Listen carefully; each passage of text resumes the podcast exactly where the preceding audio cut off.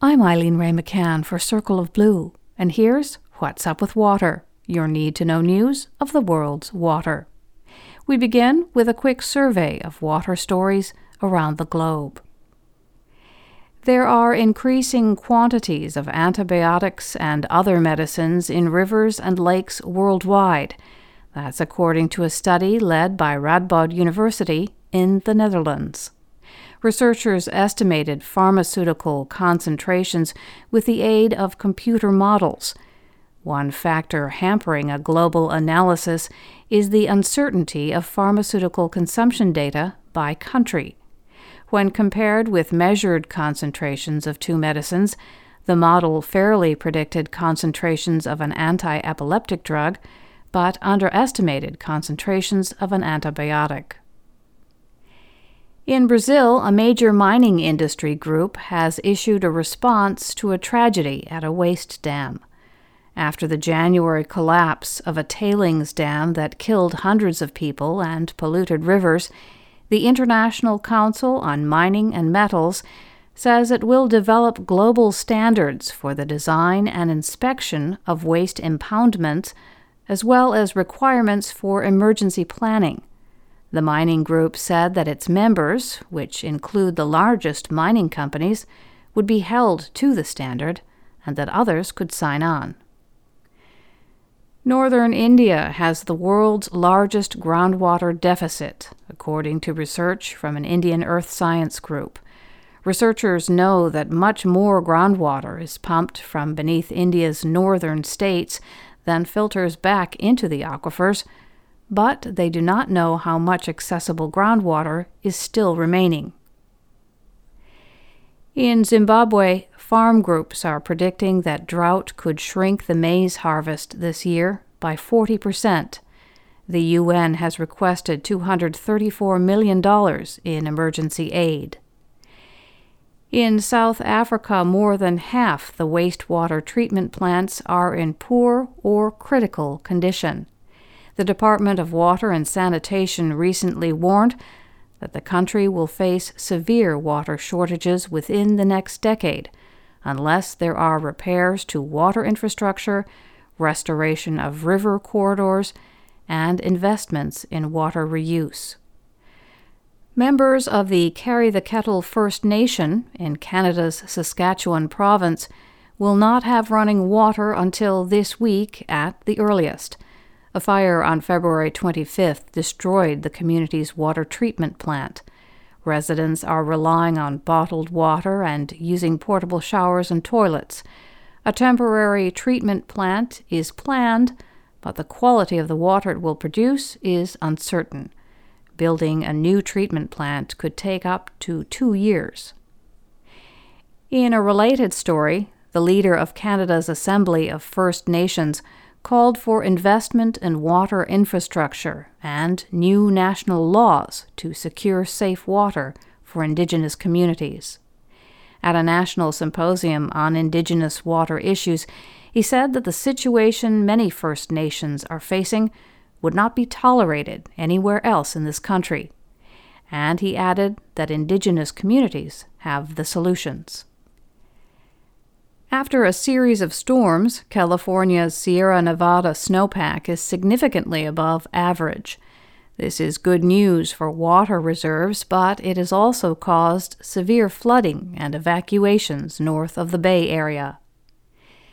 Elsewhere in California, a water wholesaler for its southern cities hopes to break gridlock on negotiations for water conservation in the Colorado River Basin the Metropolitan Water District proposes to leave additional water in the dwindling Lake Mead Reservoir.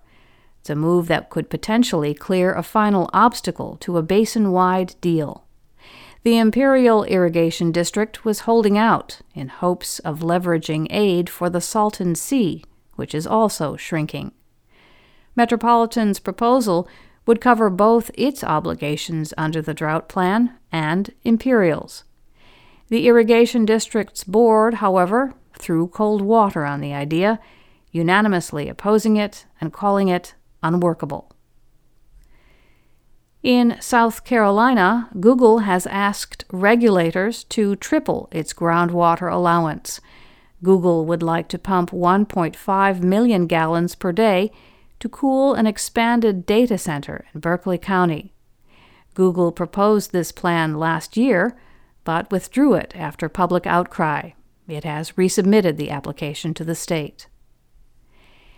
In Michigan, officials released the results of statewide drinking water testing for PFAS chemicals.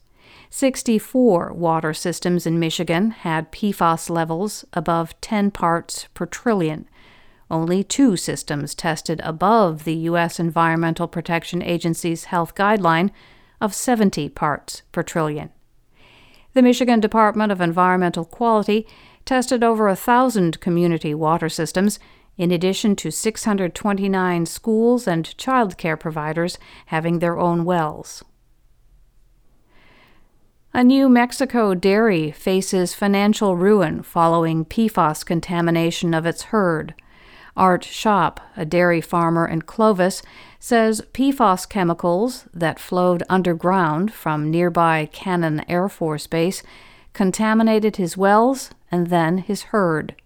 He's dumping 15,000 gallons of milk a day and plans to cull his herd of 4,000 cows. This has poisoned everything I've worked for and everything I care about, he said.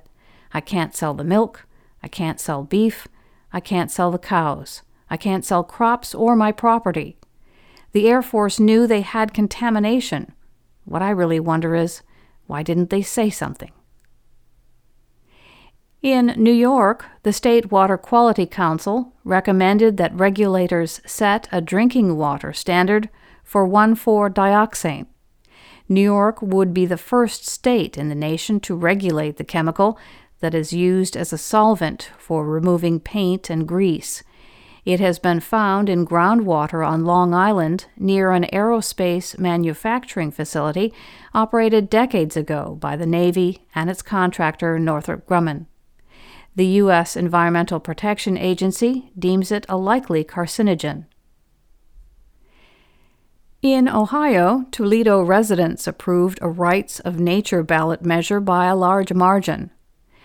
The measure grants irrevocable rights for the Lake Erie ecosystem to exist, flourish, and naturally evolve, and a right to a healthy environment for the residents of Toledo. Toledoans for Safe Water, the group that led the campaign for the lake's rights, said they were frustrated by the toxic algal blooms that foul the lake each year. Although the legality of the measure is sure to be challenged in court, it adds to the growing recognition of the legal rights of nature. And that's the World Water Roundup. We focus this week on Mexico, where the government has approved exploratory fracking wells in pursuit of energy independence. Water will be a major factor in the decisions ahead. Will there be enough for drilling? And how will fracking affect the water for everyone else? Mexico is eager to reduce its reliance on imported natural gas, which is a vital resource for its industrial sector dependence on the United States for natural gas is seen as politically risky. For months, Mexico's new president, Andres Manuel Lopez Obrador, has pledged to increase domestic production of natural gas, but without using hydraulic fracturing, which is common north of the border. Last fall, he stated there would be no fracking in Mexico during his six year term. But as Bloomberg News reported, the energy industry has assumed that a boost in domestic production will include non traditional drilling practices such as fracking. Last month, Mexico's national oil company got approval to use hydraulic fracturing for up to eight exploratory natural gas wells in northwest Veracruz, a state that borders the Gulf of Mexico. While some debate the semantics of President Obrador's fracking ban, others in the oil industry say they don't see greater productivity without fracking. Some close to the new administration say the government has no clear position on fracking, that it is watching to see what happens with the exploratory wells to inform its next steps. The National Hydrocarbons Commission, which oversees fossil fuel exploration and production, says there are enough natural gas reserves in Mexico to supply the country for 120 years. Over half of those shale deposits are in the drier north, in areas not far from a major producing site across the border in Texas. The approved exploratory wells would be the first time the technique would be used to get shale gas in what's called an unconventional play but Mexico has used fracking before in other ways and may again do so. A former senior energy official said that fracking would likely be used to tap new sources of light crude oil. Mexico currently produces heavy crude oils, but last December the new administration detailed plans for an $8 billion refinery in Tabasco. This production facility on the Gulf Coast would depend on fracking for its raw materials. Mexico needs investment and infrastructure to support hydraulic fracturing, but a great challenge and an even greater concern is access to water. Hydraulic fracturing is a water intensive process. Each well would use 3 to 5 million gallons of water that is mixed with chemicals and injected under pressure deep into the earth, breaking up subterranean shale formations and releasing the gas. Conagua, Mexico's water agency, estimates that fracking's water demand would be a small portion of the water budget allocated to industry, about 5% of the total industrial consumption. But Mexican law puts industry behind agriculture and ranching when it comes to access to public water. So fracking companies would be vulnerable during periods of water stress especially in places near the border that are prone to drought. Researchers at the University of Texas noted in a 2017 study that the areas with the larger recoverable shale reserves coincide with less water availability in northern Mexico. The study recommended new ways of managing and using water so that current users and the environment are not affected. Energy companies starting up a new project often buy water from those who have existing water claims, such as farmers. Daniel Gomez Ramirez, an environmental attorney, told Bloomberg News that even if companies buy their water supply, they have to answer for it. You are still going to have to prove to Conagua that the process that you do is safe for the aquifer and the environment, Gomez said. The obvious concern about fracking is the risk of contamination in the aquifers. It is difficult to know what is going to happen with the liquids. The Hydrocarbons Commission says companies will observe stringent international standards, including a requirement that the wells keep at least 600 meters from any aquifers. Environmentalists are skeptical Claudia Campero is from Mexico Food and Water Watch, a nonprofit opposed to fracking.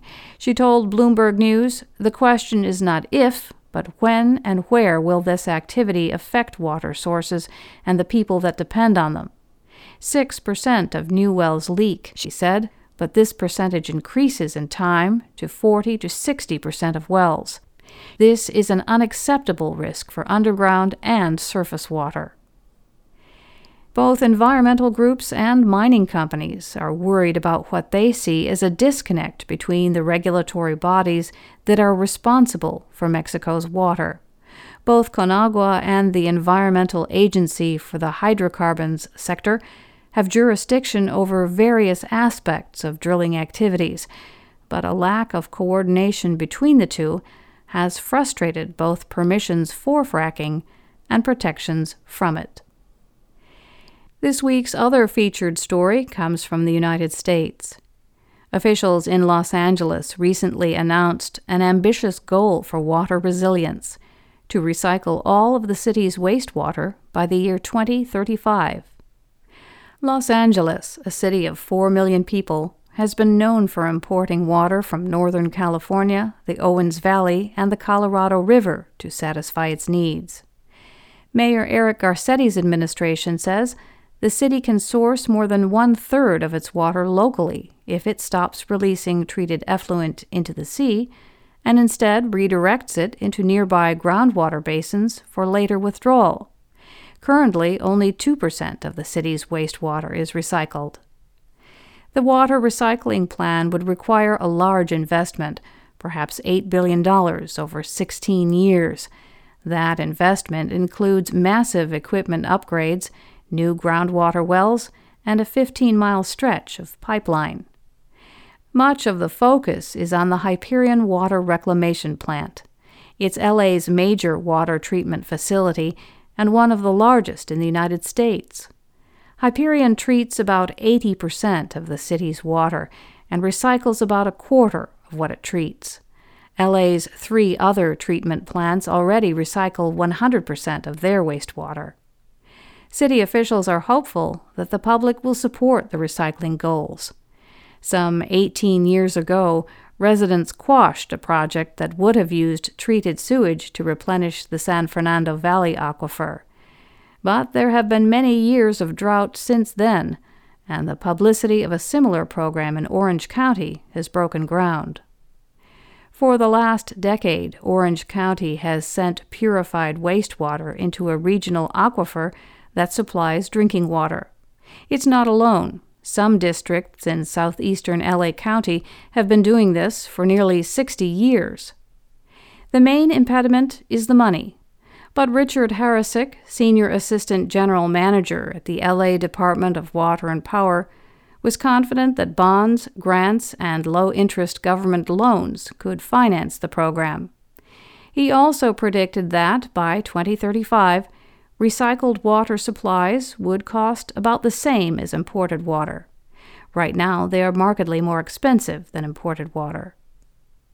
The standard recycling practice is to direct treated wastewater into aquifers or reservoirs where it mixes with other sources that then go on to supply municipal systems. Current California policy prohibits recycled water from going directly into city water systems but the state is considering new rules that would allow water agencies to skip the diversions. Harasick said if that is the case, some of the reconditioned wastewater would go to replenish groundwater supplies, and some would be directed right into the city's water distribution system. Los Angeles is also considering ways to recharge aquifers using the massive amounts of urban runoff that now pour into the ocean during storms. Environmental engineering expert Josue Medellin Azuara told the LA Times that Southern California cities are leading the way in diversifying their water sources. Los Angeles's goal is ambitious, he said, but I think it is achievable. And that's What's Up with Water. We'd like to know what's up where you are. Tweet us with your water news at Circle of Blue hashtag What's Up with Water.